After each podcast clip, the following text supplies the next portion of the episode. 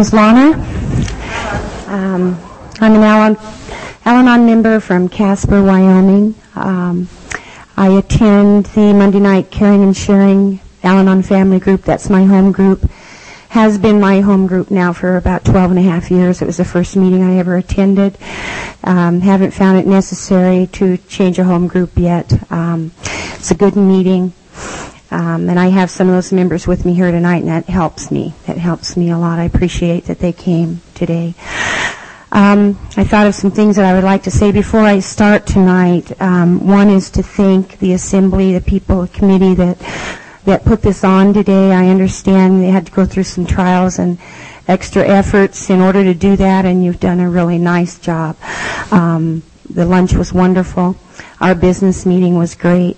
And the fellowship, as usual, has been good. And that happens every time I show up to these things, if I just get here. Um, I always have a wonderful experience, and it's been that way today. I want to thank Juanita for calling me um, some time back and asking me if I would do this. Um, my job up here tonight, and I do consider it a responsibility, is to... Um, not to dazzle you or to um, entertain you or any of those things. Um, when I think about speaking, sometimes I get into fear because I'm not sure what I have to share with you. And what usually comes to mind is that I have only one story, and if I stick to that, it's pretty comfortable. You know, I know it very well. So, um, so that's what I'm going to try to do tonight. I also want to say what a privilege it is to share this evening with Wanda. Um, Wanda and I have known each other at least since I've come in. She was here a long time before I was. Um, we've had lots of talks together and and things happen together. We've also cried and laughed together, and I think that's what this is all about, seeing one another through things and being there for one another. And um, I know that she loves Alcoholics Anonymous, and I always love to listen to her talk about that. And I love Al-Anon, and I love Alcoholics Anonymous. So um, that kind of gets me feeling right about what I'm doing here today. Um, I'm pretty uh, pretty generic Al-Anon, I guess. Um, I don't have a lot of um, big events or, or big stories. I have a lifetime of um, living with alcoholism. And I'd like to start out uh, telling you where I came from. Um, you know, the Big Book says we share in a general way what it used to be like, what what I used to be like, what happened, and what I'm like today. And so I'm going to try to stick to those guidelines and um, hope this comes out okay. I was born um, in Missouri in a very, very small community um, to uh, to a family that was really... Um, Um, I guess you would say very close-knit, um, s- perhaps most of them pretty non-educated, um, hard-working, very poor family. Um, and I have a family that was full of a tremendous amount of love for one another. I don't know to this day, I, you know, I've thought about this sometimes, I don't know to this day during my childhood years if I ever really had contact, my younger childhood years, with alcoholism at all. You know, I know that my parents were not alcoholic, are not alcoholic, basic teetotalers. Um, alcohol at that time in growing up was something you had at a special occasion like a wedding or a picnic or something like that. And so my um, first introduction to alcohol, you might say, and its effects on people were good ones. And I had had nothing to fear about alcohol when I was growing up. I was very protected by my parents. We didn't have a lot of outside friends. We always lived in the country. And um, although we were very poor, our needs were met. And I had a very, very happy childhood. I was talking to Cher on the way, and I, you know, my memories of being a young child before junior high school, all that I ever cared about was getting a horse and riding in the hills, and I had dreams and expectations like any child. But I never went to bed afraid.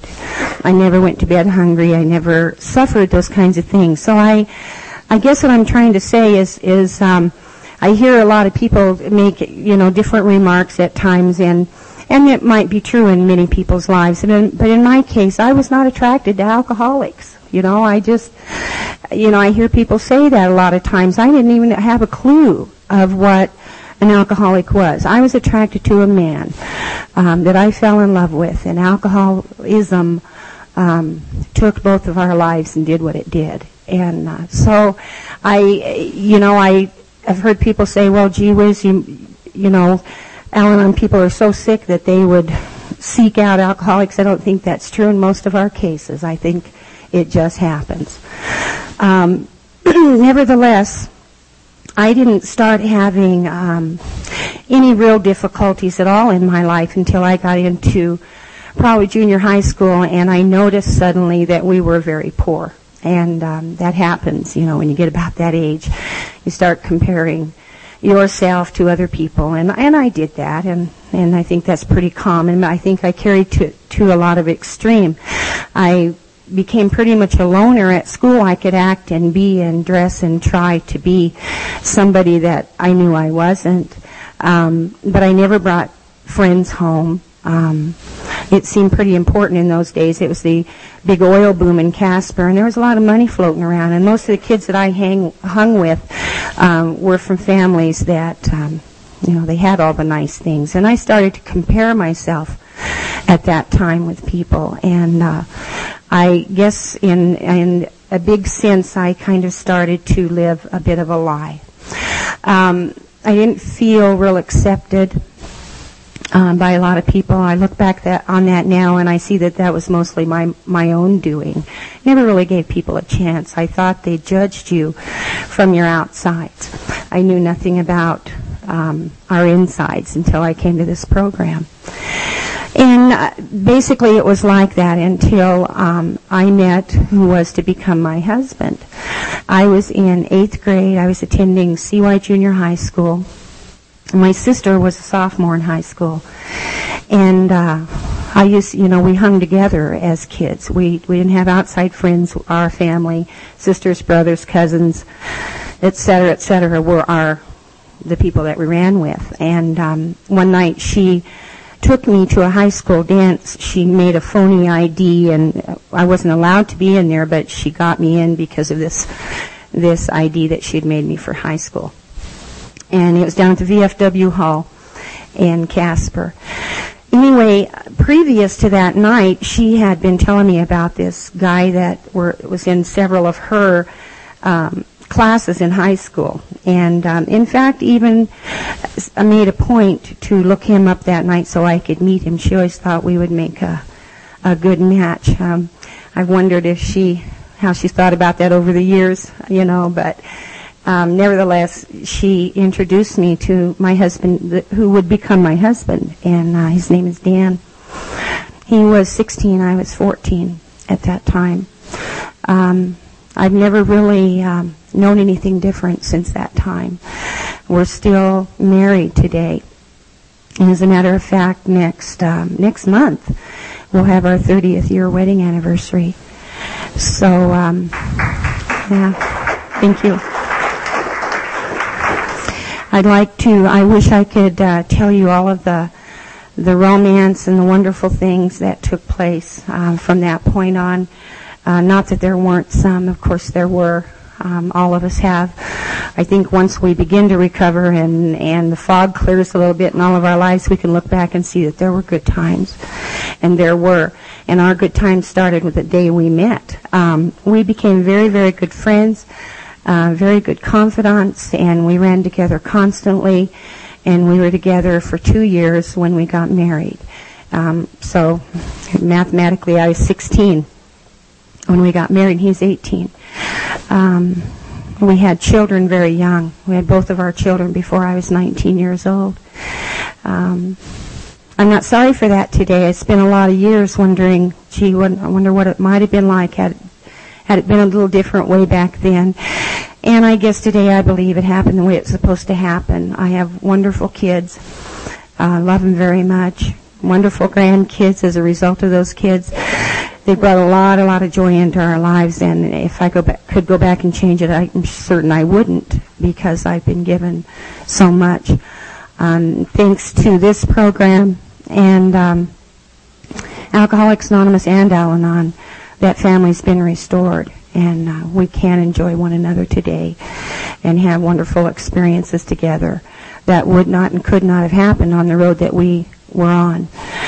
Um, another thing that concerns me at this point in my story is um, alcoholism is why I'm here. You know, I didn't come to Al-Anon for any, you know, other reason, other disease, or just because I wanted to have coffee with a bunch of gals. I came because I was deeply, deeply affected by alcoholism, and it took off very rapidly um, in our life, in his life, and in my life. And so at this point in the story, there's going to be some talking about drinking. A lot, a lot of drinking, and a lot of things happened. And I don't mean to and will avoid trying to tell his story, but um, he is a pretty big part of my life, you know, um, in this deal. So there will be mention of him, but um, certainly not to tell his story at all. I couldn't anyway. We have entirely different recollections of what happened. Um, so... Um, but from my perspective, I will tell you uh, what took place then. And that is that um, we drank very, very much together. Um, we were into, uh, one being very young and married, um, you kind of lose that set of friends and you go on to another. And the groups that, and the kids that we hung out with at that time were also married. We, our first home was a little apartment house over near the the high school, and um, it kind of started to become a, a hangout for the high school kids. They knew they could go to Dan and Lana's or these other kids' houses. There were, I don't know, maybe five apartments in a row on eighth Street over by the high school. I know John knows what I'm talking about, right by the football field. And those of us that had... Um, were sort of high school dropouts or mishaps, whatever you want to call it, lived there. And we would have parties every single night at, at one of those places. And I was right along for, with the deal. You know, I enjoyed very much those parties. The night I met my husband at that dance, um, he was very, very drunk. And I thought he was the neatest thing that I'd seen since Santa Claus, you know. I had not experienced that kind of excitement ever. I, d- I just didn't even know that people could have that much fun, and drinking was fun from my perspective during those days. Um, we partied a lot, we danced a lot, we uh, always had people over, or we always went there, or what have you, and and it was a scene for, I don't know, maybe two, three years it was like that. And um, what happened at that time was a set of circumstances. I, my two children were both born with um, different problems, different medical problems. Um, I don't know to this day why, but that was the case. And uh, it seemed that, you know, what my job was at that time was to become a better mother and stop partying so much and be a little bit more attentive, uh, especially our daughter. Um, had some very critical problems at that time, and her life was in danger. And I remember um, about this time, drinking, even though it was fun, it, it was starting to cause a few problems.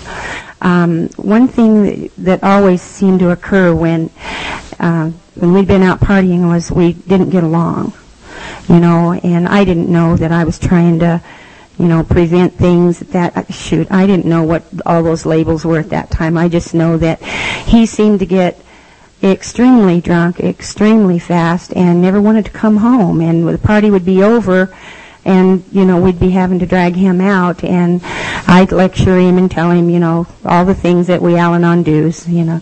We, we, um, get into that control and thinking there's something we can do long before we even realize we've gotten there. I believe that. Anyway, um, during that time, I, I asked Dan if we could maybe settle down a little bit on the partying. I think we needed to uh, look at our responsibilities, and I had to take care of these kids, and it was very important to me, and he agreed with that. That was important to him, too. And uh, and so I did. I, you know, I stopped drinking so much. I, not that I didn't drink on occasion I have, but um, the, the real partying scenes stopped. Um, I've had my wedding rings taken out of my house. I've, you know, just lots of different things. So it just seemed to be that it was causing a little bit of difficulty at that time. Certainly nothing um, at that time that was even comparable to what was going to take place in the next few years. Anyway, I I stopped drinking and Dan didn't. Um, his drinking continued, and uh, he went on a um, a course that was to happen for the next twenty years um, of our marriage. Anyway, uh, we went through at that time. I'm trying to try to shorten up the, the past and get to the what happened and what it's like today. We went through the gamut uh, with one another. Some people say, and thank you for the applause on the thirty years. Uh, you know, Sharon and I were talking on the way down here that a lot of people ask us, they want to know how that happened and, you know, what is it that you do that that keeps you together and how'd you stay together, and I honestly do not know the answer to that question, because for the next twenty years, Dan and I did everything to each other uh, with the exception of kill one another, and um, not because we didn't try. You know, just happens that we both lived through it. Um, he um, became a different person um, as a result of his drinking. He... Uh, He got into, uh, you know, what he got into. He he was changing jobs. He was moving places, and I'd move right along with him. And we'd try to go to somewhere where it might be better, and it would start all over. And we went on a, a really long, long course of trying to find answers in all the wrong places, like, you know, like the, one of those songs, the cliche is. And um, it never worked. And so the, the sicker he got in alcoholism...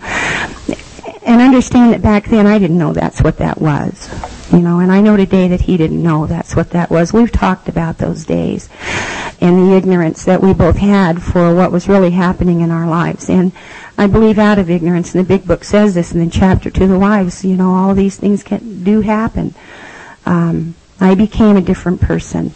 Uh, wasn't, uh, wasn't headed in a, a good direction. It was heading in a very, very destructive uh, direction. And I could see that alcohol was starting to um, become the most important thing in his life.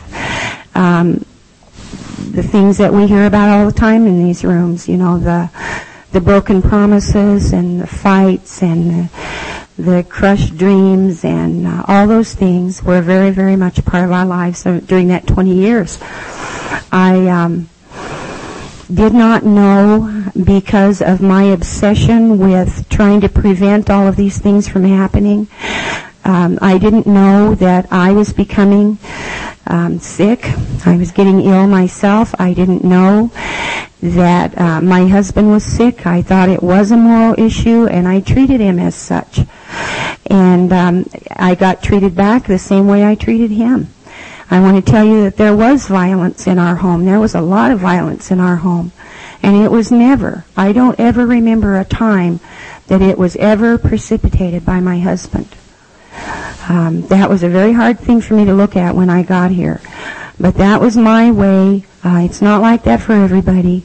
But that was my way of dealing with despair and hurt and powerlessness and those kinds of things when I was back in that life.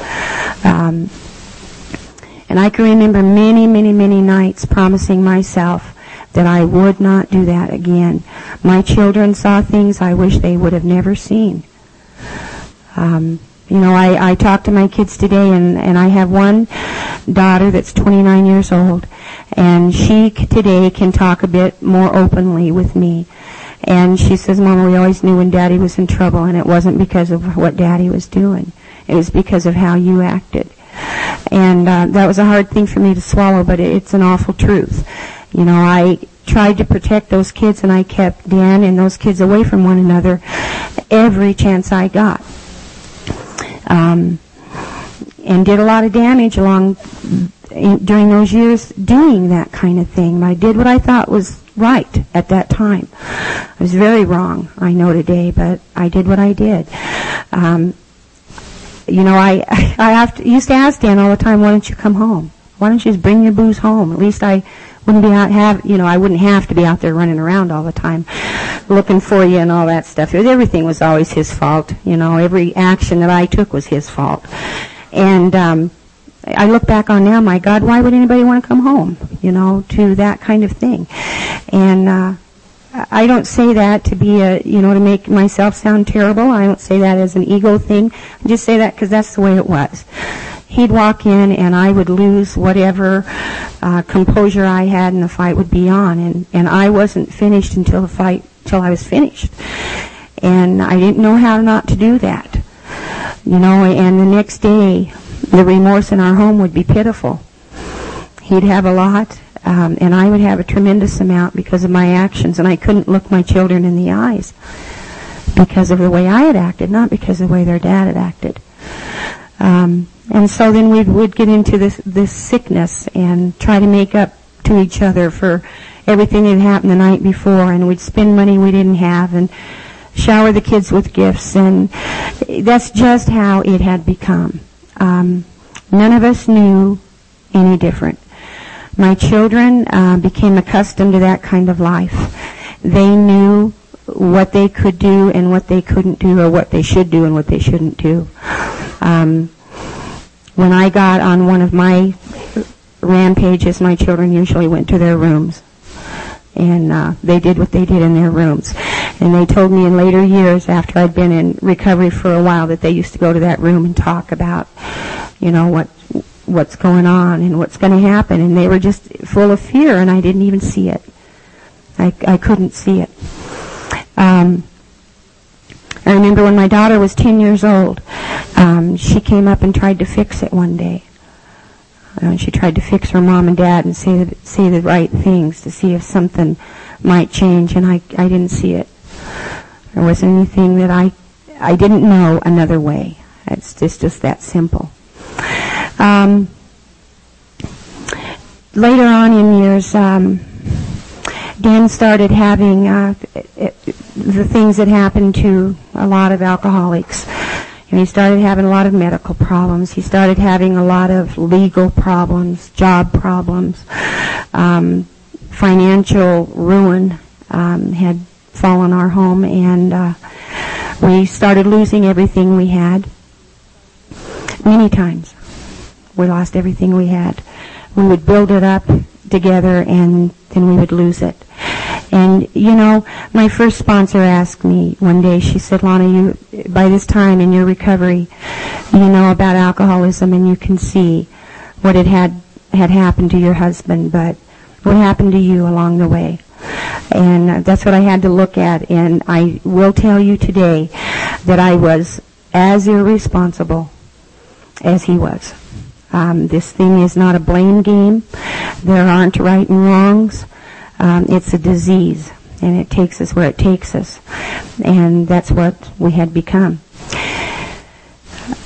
My my um, ignorance of alcoholism and what I was dealing with and what he was dealing with was um, it begot us all types of dilemmas. Um, I can remember one night, Dan called me to come and get him because he couldn't get home, and I did the, the thing that I did best, and I went and got him and and put him in the car, and he became, that night, it was different than it had been before. He was extremely drunk, but he was also, I could see, very, very sick. Um, I think that might have been the first time I ever saw drinking, his drinking as being sick. And he started to have terrible hallucinations, and I'd never seen that before. And he, st- I believe that night probably had a seizure. At that time, I didn't know what those things were either. Nevertheless, I ended up getting him to the hospital. Um, a couple times when these things would happen, I'd call an ambulance, and he'd get to the hospital and uh, get a thirty-hour, twenty-four-hour sobriety, and he'd be out of there, you know. But this night I took him to the hospital. I called and told him my husband was sick. I didn't tell him he was drunk, and that I was bringing him in, and something was terrible wrong. And I remember this very, very nice male nurse. Sure, can I get some water from you, please? Um, I still work with him today. Um, his name was Jess. And he sat me down very calmly and told me that they were going to take care of my husband and, and everything was going to be okay that night, that I should just go home. And what happened was they ended up putting him in lockup, and that night he had to wear a straitjacket. And, uh, you know, I remember feeling, um, I think that was one of the, maybe the first true low spots, um, terrible, terrible guilt feelings that I had um, ever experienced, was that I thought that I had done that to him. Um, you know, I thought if I just would have left him alone and let him drink or do whatever, that that wouldn't have happened. Uh, my big dilemma was how to keep that kind of stuff from everybody. Um, both of our families, you know, live live pretty close, and my kids, I didn't know how I was going to keep that from them. And so I spent all night visiting with doctors and trying to um, get him out of that straitjacket and get him into a regular hospital room or get him home, because I didn't want anybody to know. And I know today that I thought that I would get blamed, and I couldn't take the blame anymore. You know, my family, um, God love them, they don't know either. And my mother and my father used to come to me all the time and ask me, just what was it I'm going to do about this man? Just what what is it, Lana, that you're going to do? And what they didn't know is I had tried everything. I had tried everything. And nothing seemed to be working. So my sense of failure was extreme. Um, just extreme.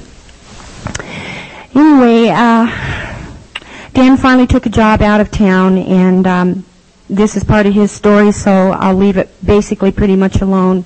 It was the last five years of his drinking. It's a very, very important, um, monumental part of his life. I just know that the last five years of his drinking were sheer hell in our home. Sheer hell. Um, I'm not going to go into details. There are things in my life that I share um, one-on-one with a sponsor. And um, it's not really my place to get up here and, and do a fifth step with you um, because my I don't want to harm others. But um, I can just tell you that that my life and his life took a, a very, very rapid decline at that time. Um, he ended up in many hospitals. Um, as a result of drinking, there we had lost another home. We had uh, just maybe, I think, something, I can't even remember. Time gets real jarbled for me in these days. Um, it all just seemed to run by, and I can't really tell you when when things took place. I just know that it was in the in the few years before he came to Alcoholics Anonymous and I came to Al-Anon. Nevertheless, um, he ended up in another hospital, and we were going to lose our home. And um, he ended up in a treatment center, and I thought um, at that time, this was in January of nineteen eighty-four, and I thought at that time that finally maybe this would work. I didn't know there were those kinds of places, you know. My idea of what might take place there was that night that I took him to that hospital, um, and I thought they were probably, probably going to chain him up or something and keep him in there and away from booze. I had no idea what was going to take place. But anyway, he'd been there a couple weeks, and I was going stark raving mad at home. Um, I had walked away from my job, and I, I told you earlier the financial um, ruin that came about our home was just as much my part as his. Um, I had good jobs, you know, and I'd walk away from them because I couldn't deal with life. And I would sec- become a hermit, and I would seclude myself in my home. And there was a time that I'd done that for four months and didn't come out. And uh, the only reason I came out at that time is because my dad made me. Um, but anyway, he got put in this hospital. He went voluntarily. He called me in the month of December in nineteen eighty-three, and it was around the holidays, and he wanted to get some help, and I was terribly mean to him. Uh, I, I have, was always mean to him at that point. There was no compassion left in me at that point. Um, anyway, he wanted to go, and, and I talked him. I feel that I probably talked him out of it. Um, he would tell you that he needed to do some more drinking. So those are the two different perspectives. But I just, you know, to me it just seemed very simple. It just seemed so simple to me. That's that was that's an Al-Anon dilemma. You know, when we have to admit our powerlessness, it's very difficult because, to me, all you need to do is stop drinking, Dan. Just put down the bottle. Do something else with your life. Uh, I didn't know that that King Alcohol, as he calls it, had a hold of him. Um, but anyway, he ended up in the hospital, and I was going stark raving mad at home because of the financial situation we were in, and I lost my job, and my kids were sick, and I was sick, and I do mean emotionally sick. All of us were. Um, there was a lot of anything that was going on in our home anymore except just waiting, waiting for whatever was going to happen next. And he called me ten days after he was in there and uh, invited me to come there. And he he mentioned to me on the phone that he was feeling better. He'd been off booze for two weeks, and that he had found out some things about himself. And he'd always and he found out that he had been very sick. And he said, "Lana, I found out that you've been very sick too." And my response to him was, "You son of a bitch! You know, did you go tell him all this shit?" You know, I knew that it was my fault. I really believed that. Um, that's not a martyr thing. That's just, I believed that I wasn't the wife he wanted to come home to. I, that somehow something went wrong somewhere, and if I could just get the setting right and just get the stage right, this thing would be okay. And, and it wasn't happening that way. And I thought he had gone and told him all about me, and that's why he drank, and, you know, and he probably needed to get rid of this woman. So anyway, he invited me up there, and I went up there with um, my teeth gritted, and I was angry, and I didn't want to be there, but his kids wanted to see him real bad. I got him inside of an elevator and pushed the stop button and let him have it a few times um, in the hospital. And uh, you know, in ten more t- or two more weeks, he was going to be coming home, and you know, to me, it just seemed like, well, they were going to get his life together, and things are going to be fine for first time ever. It's going to be okay. They're going to cure him of alcoholism, and I still didn't know what that was, but he'll come home, and everything will be fine. Um, one thing that they told me, and this is just, this is, uh, I know how stupid this sounds, but this is how sick I was, and how much I did not know. The only thing that I picked up on in that family week was they told me that I better get home and get my house in order. So I did. I went home and I remodeled our bedroom, and I remodeled his den, and I did the very best that I could to get the setting just right, so he'd come home to a different place. And that was that's where my thinking was at that time. And uh, he came home. We had a nice house for a while, and that this is even more insane. That's the house we were losing. And so I don't know. Anyway, you you do what you do, you know. Um, Dan came home, and he, oh, the one thing, this this was the turning point. This is what happened. Um, they were going to take take us to an A A meeting. The last night I was that I was there, it was on a Sunday night, I think, and they said, we're all going to go to a meeting tonight, and uh, I was I was up for that.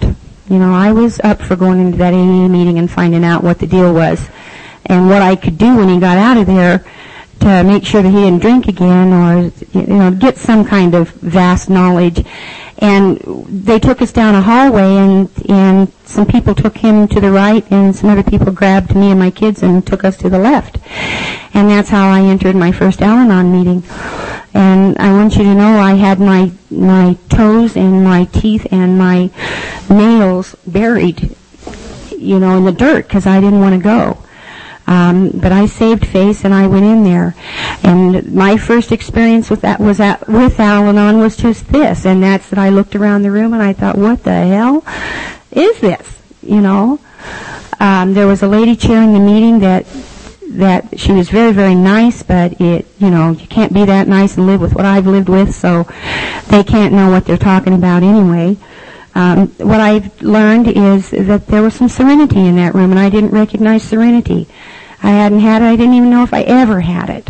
Um, I just know that it, it just didn't seem to apply to me. The one thing that did happen was Margaret did stop me at the door as I was leaving. They asked me to share, and I said no, and my kids won't share either. we don't even want to be here. And that was what I said. So um, she stopped me at the door, and she gave me a phone number and the first name of a lady in Casper, and that was Shirley. And the only thing that she said to me, and why this meant anything to me at all in, in my frame of mind at that time, I don't know. But the right people, you know, they're there when the right time comes. And she said, Lana, please do yourself a favor and just go when you get home. Go to a meeting when you get home. And here's a lady and uh, her phone number. And they have a meeting in their house. And give yourself a break and go try it. And I did. I went and tried it. I had attended two meetings before Dan got out of the hospital. And thank God I had, because um, he was home two weeks. And he drank again, and he was to continue to drink very, very badly and hard for the next two and a half years. Um, for some reason, I kept going to Al-Anon. I was so devastated and so confused and so sick that I would go, but I couldn't. I couldn't tell you. Um, I had a real hard time telling you about what our life had become and what had happened in our life. First of all, I wasn't even sure anymore. You know, by this point, um, I know, I've known people in Alcoholics Anonymous that have died of alcoholism.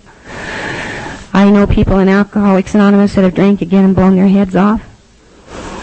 You know, I've known people that can't quit drinking and they've taken their lives. And I've known Al-Anons that have done the same. Um, you know, and I think that's about where I was, and thank God I wasn't quite there, but I remember feeling that if I don't go to these meetings, and whether I was getting anything at that time, I don't know, must have been, but I remember thinking at that time that I have nowhere else to go. You know, I, I just didn't know. I was quite sure that my husband would die, um, either drunk or in an accident. I waited for it every night. I was sure that would happen. Um, it didn't, you know, thank God, but but that my life had become totally focused and totally obsessed with drinking and what was going to happen as a result of that. Anyway, I kept going to these meetings, and I looked forward. I couldn't wait till the next Monday night. I didn't even know at that time you could go every other night of the week. You know, that was where I locked into. I needed to get there to see those people. I could not be honest. I didn't know how to be. I didn't know what the truth even was. You know, it, it's very, very difficult to, to talk when you don't know what it is even to say. Um, I remember one time I, I tried to chair a meeting, and all I did was become a, a bundle of nerves and collapsed into tears, and I could not tell you. Uh, and I sat in Al-Anon that way for about a year and a half. And I was getting some benefit. Um, it's it's not that nothing was clicking. It was. I just didn't know it. And I picked up on the very simple things in our program that sometimes can save our lives. And that is that for today, you know, I just have to do this for today. Don't worry about tomorrow. Um, let go and let God. The serenity prayer. Some of the very simple things that that I, even at that simple time in my life, could pick up on and try to put into practice. I had a very difficult time with God. Um, I had tried over those twenty years, many, many attempts to have a spiritual life in some way, and I didn't even know that. I would go to the churches, and I would go to these people, and I would try, because I knew intuitively that God was the answer. I just didn't know how to get there. I never measured up. I was extremely inadequate. I had never had um, the religious background at all. I didn't know how to read the Bible. It confused me. I didn't know how to say proper prayers. I thought you had to do it just right and do all this stuff, and I didn't know how. I'd never been taught, and I didn't know that you could make a conscious contact with God, as inadequate as I was. So the the um, concept of God was very frightening, so I sat on step one for a hell of a long time, because the next step, you know, gets to talking about that stuff. So um, what happened for me was there was a lady that came into a meeting one night, and I had made attempts at sponsorship, I had made attempts at trying to talk to people, and I just didn't do my part is all. They were damn sure there for me, but I just could not do it. I just couldn't. The one thing that Um, attracted me to this one particular lady one night was that she said that she had been married for, at that time, I don't know how many years, but a number of years, to a very beautiful recovering alcoholic that she loved very much. And, uh, you know, that touched me very, very deeply, because the one thing that was happening with me is that I didn't think I should be living this kind of life. I thought that I probably should have done something different a long time ago. I didn't know what it was, but the one thing that I knew very well was that I did love this man. There was a man in there that I had known, and I still loved him, and I just wanted it to be different. That's all I wanted. So,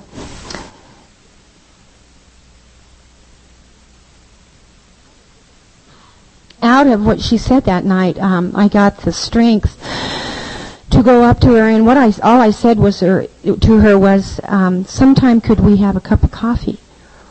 And she said, "Let's do it at nine o'clock tomorrow morning at my house."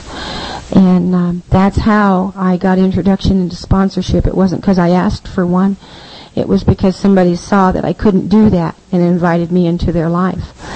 And I met with her the next morning at nine o'clock after driving around town and trying to talk myself out of it for an hour. Finally got to her home.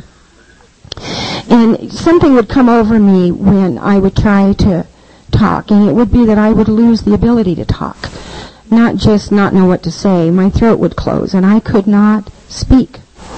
Um, it was despair, and it was confusion and devastation, and I didn't know how to do it. So this lady saw that, and she... You know, I, I could bullshit you, but I could not talk about the real stuff.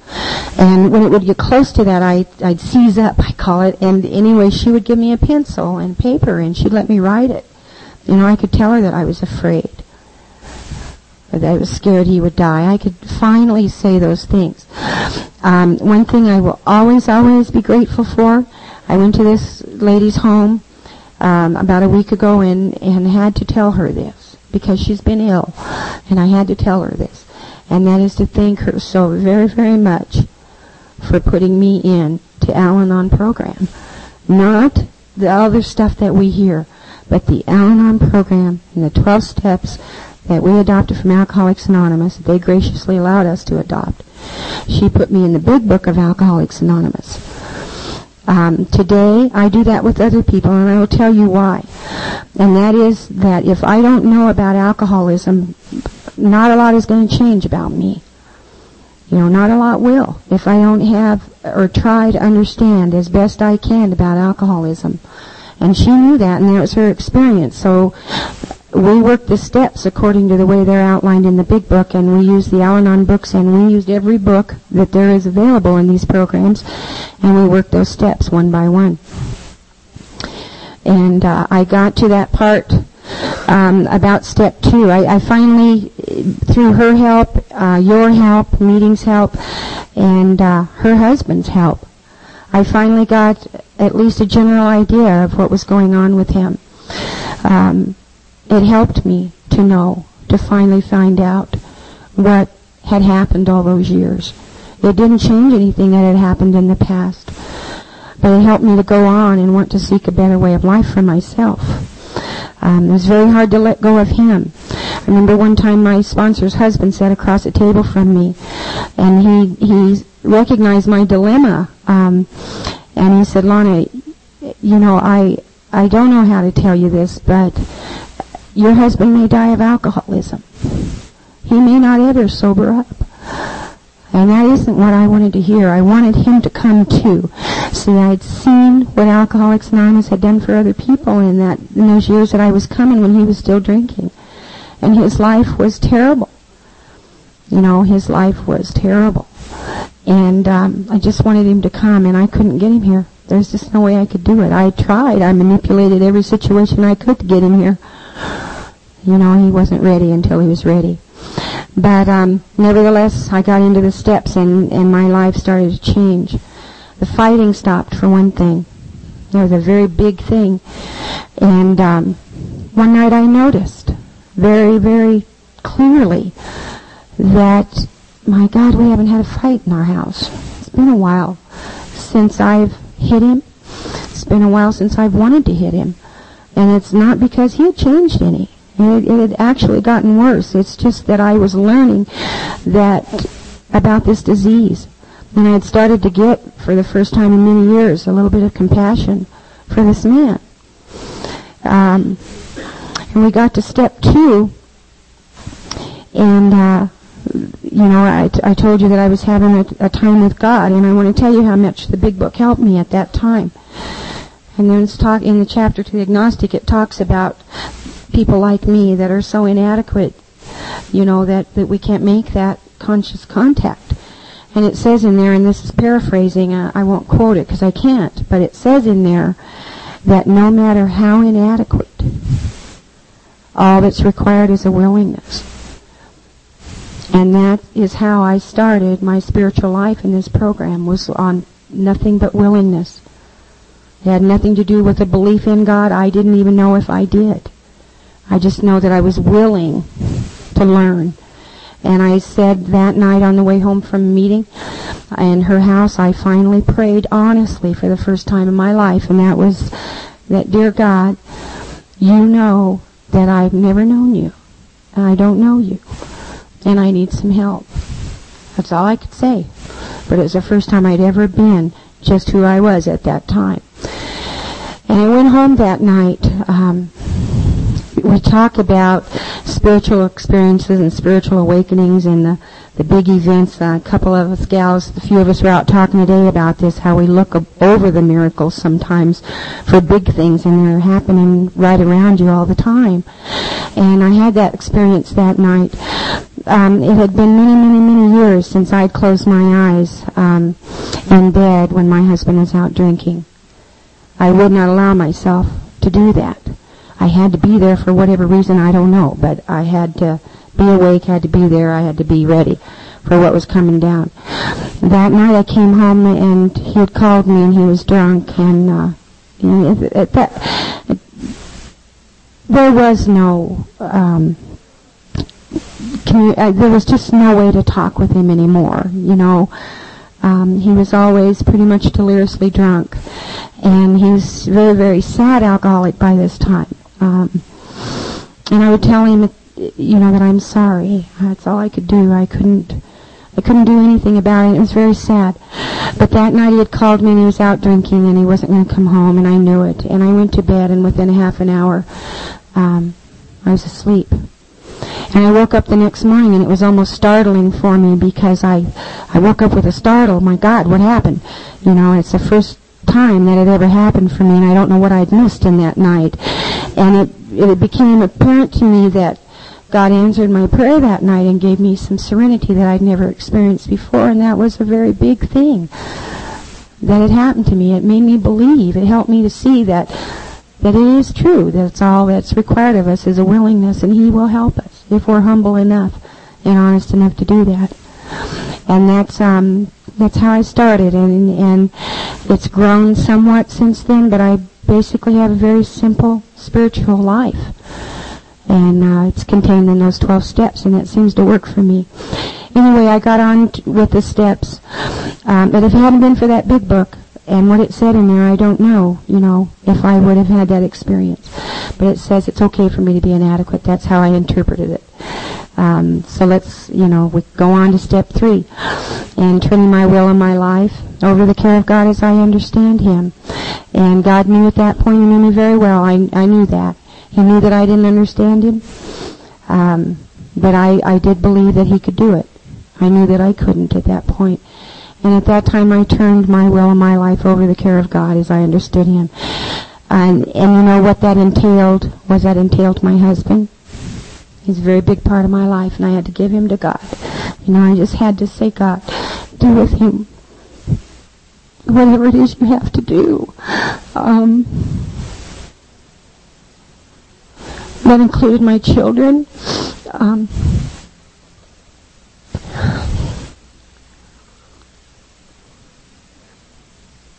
there had been so much damage um, that seemed ir- irreparable to me.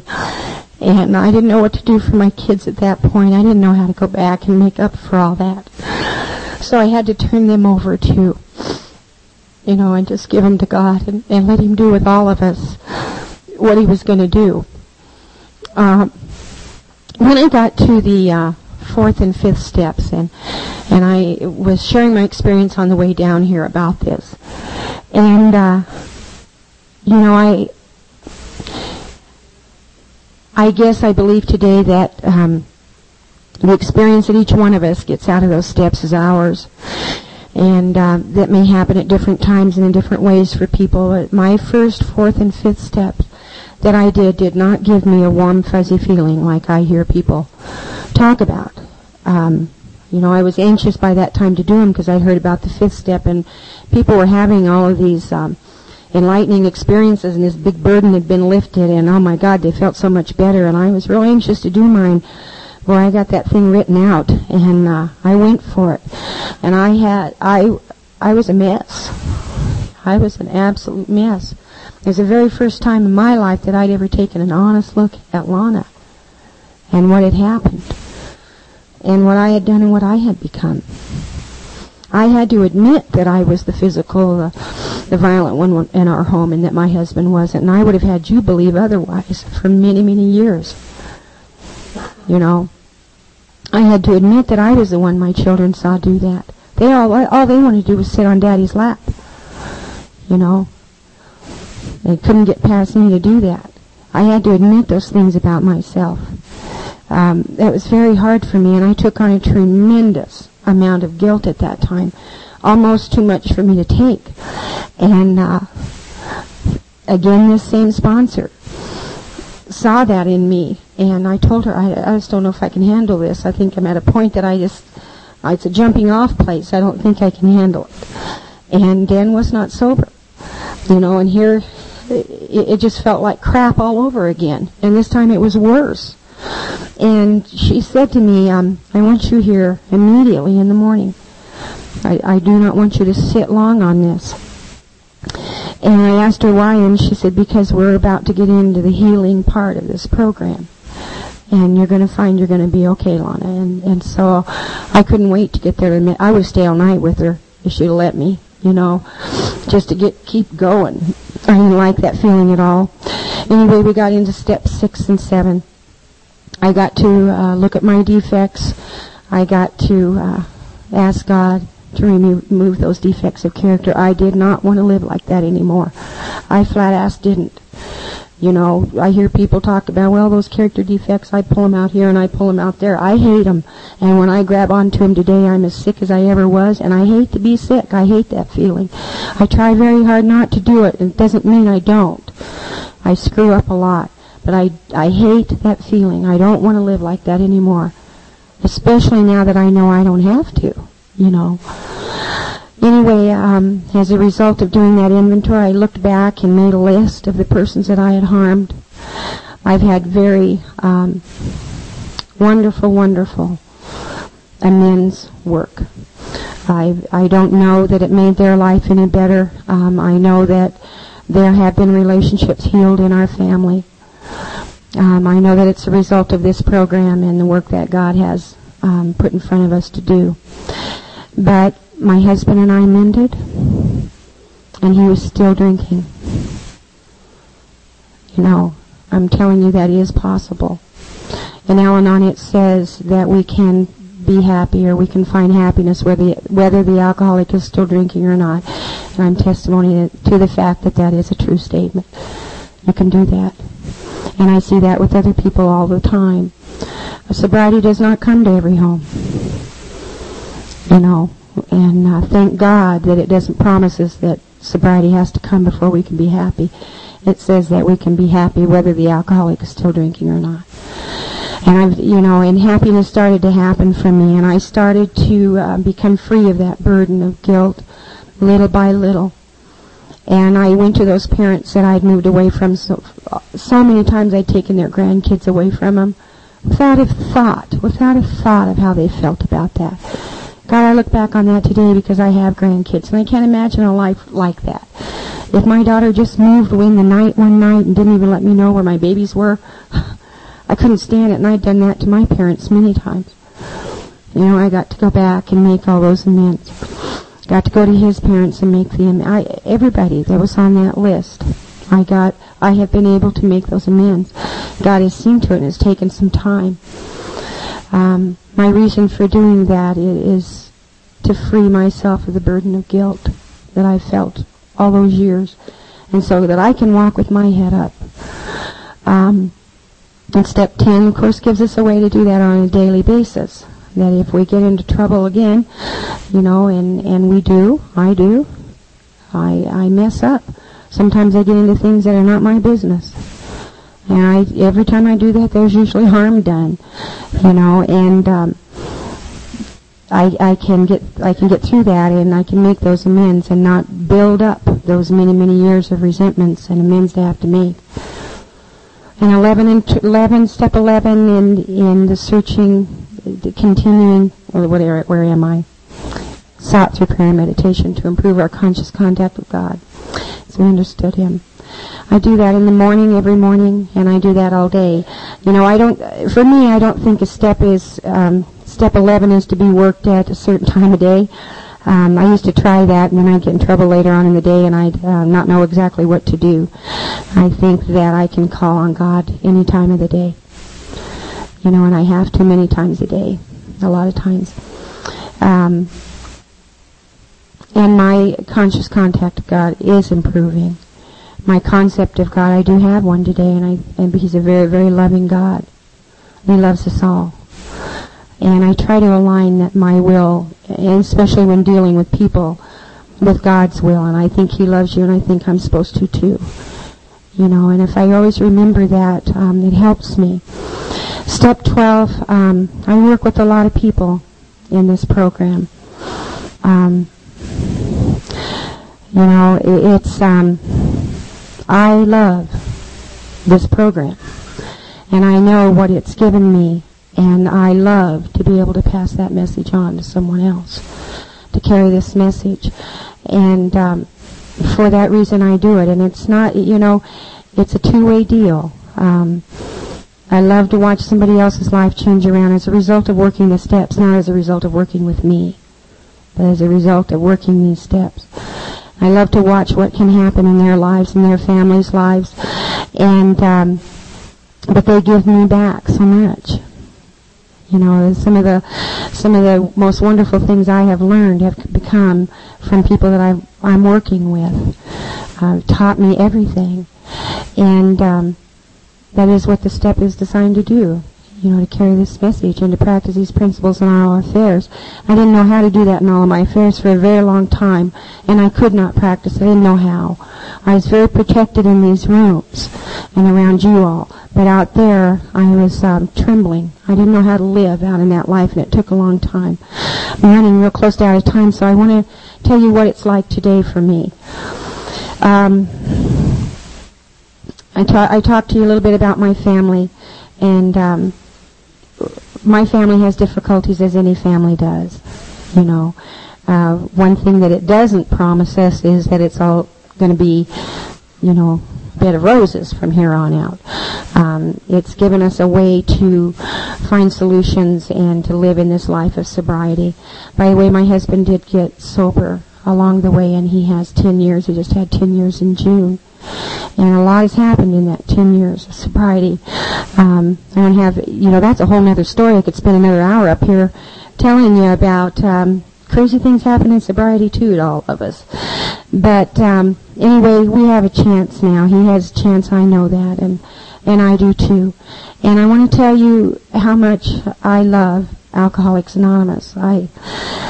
Um, probably the single, the one event that um, sticks out that I can maybe sum this up a little bit for you, and um, it always really touches me, and it, it touched me then, it touches me now, and that is um, how you loved him um, sober. You know, how you got him, how you took hold of him, and and I saw that happen, and I learned along the way that I need to get out of the way, get back, you know, and let God and Alcoholics Anonymous take care of this man.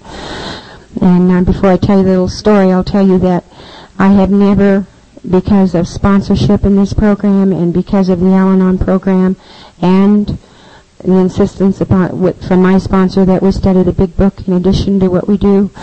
I have never had to ask my husband not to attend a meeting for my selfish reasons. I have never had to ask my husband, do not go out to that twelve-step call tonight because we've got, or I want to do this. I've never had to ask him that, ever. I hope I never do. I hope, hope I never lose sight of the importance of that in his life and perhaps that person's life. Um, we love it. He loves it and I love it, and that's that happens in our home. Um, but back to the story. One night, before Dan got sober, I was very um, first year, I think, in Al-Anon. He called me one night in one of those those ways that he would get, and he needed some help. And he called me frequently, and he needed help. I need help. I need help. You know, and I couldn't do it for him, and I, it was just, it was a mess during those times. And he asked me if I would take him down to Beach Street to a meeting. It was two o'clock in the afternoon, and he said he had attended meetings along the way in his sobriety. And he said, "Would you just take me down there?" And he was so drunk that when I went to the bar to get him, um, he couldn't get to the car, and finally got him there, and I got him down to Beach Street. And this is what my thinking was. Um, my thinking was, I don't know if they're going to want him in there. You know, um, we hadn't been wanted around for quite a while. And uh, people had sort of, you know, gone away from us. And I didn't know what I was supposed to do. And I drove up to the parking lot, and, and what came, the thought that came to me was the things that I was learning, and that was to get out of the way and let God do His work. I was not responsible. It's not my my deal anymore. I just need to move out of the way and let God do the work, and that kept going over and over in my head. So I drove him down to Beach Street, and I knew that whatever was going to happen was supposed to happen, and it would be a part of something someday. Anyway, I um, didn't even walk him to the door. I sat in the car, and all I could say to him was, "Have a good meeting, honey." And he got out of the car, and he fell three times in the parking lot before he could get to the door. It was real tough not to get out there and, and do my thing and drag him in there and humiliate him. But I'd also learned something about allowing someone some dignity. And I let him do it himself, and he got to the door. And as I saw him walk in, I knew he'd be okay, and I left. I came back in an hour and sat out in the same parking lot waiting for him.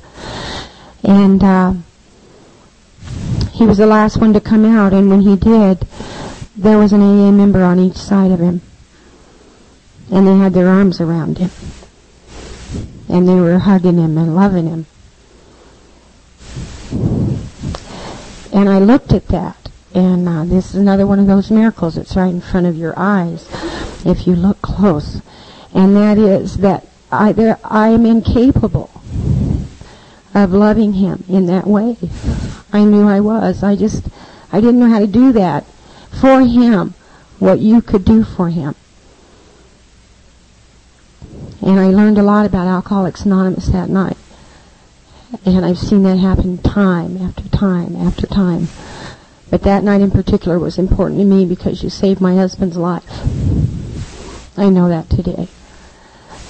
So um, I'm I'm extremely, extremely indebted to Alcoholics Anonymous for that. Um, and I have, since that day, continued to stay out of his way. Doesn't mean I don't get selfish in other ways, you know, but when it comes to that one thing, I move aside. That's my place. So um, that's kind of where things are today. I have uh, a wonderful, the delights of my life are my grandkids. My husband got to walk his daughter down the aisle of marriage a year and a half ago. And uh, that was another miracle. Great events come to pass. That was one of them. You know, and I never knew that I'd ever see her married, and I certainly never thought I'd ever see him walk her down the aisle and hand her over to this other man. And it was a beautiful sight to see. And what kept coming over me was, thank you, God, for letting this happen. You know, this was the family that couldn't even be in the same room together. This is the husband that he and I would battle many evenings. This is the, this is where we came from, and this is where we are today. And I got to see that. Um, my grandchildren have never seen my husband drunk. They've never seen their grandma in, in her worst days. Um, my children trust, she trusts us with those kids. Um, they bring us so much joy, and I thank God every day for giving us that opportunity to do different today what we couldn't do back then. You know, I think that's what they're probably all about. Um, it's it's just, it's a miracle. It's an absolute miracle. I enjoy life today. Um, you know, this is a very, very serious disease, but I've cried enough in my lifetime. I've cried enough. I want to be happy and I want to live, so I go out and I try to live this life, and I have fun. And I think God thinks that's okay, you know. He's given me a way to do that. I'm not afraid of people anymore. I got to go back to nursing school. And in nineteen ninety-one, my daughter and I graduated together from nursing school. And we got to walk hand in hand. And we're both nurses. And we get to take care of people in a healthy way. You know, not in one of those sick ways, but in a good way. Many, many things have come, great, these great events have come to pass in our life. Um, and I've got you all to thank for that. I have no idea what I just said up here. You know, I used to think, when I first got asked to do this, I thought there is no way I could talk for ten minutes, let alone an hour. And now it's very difficult to uh, tell you about my gratitude in an hour's time. So I'm going to stop now and, and hand this podium over to Alcoholics Anonymous and let Wanda talk. Thank you very much.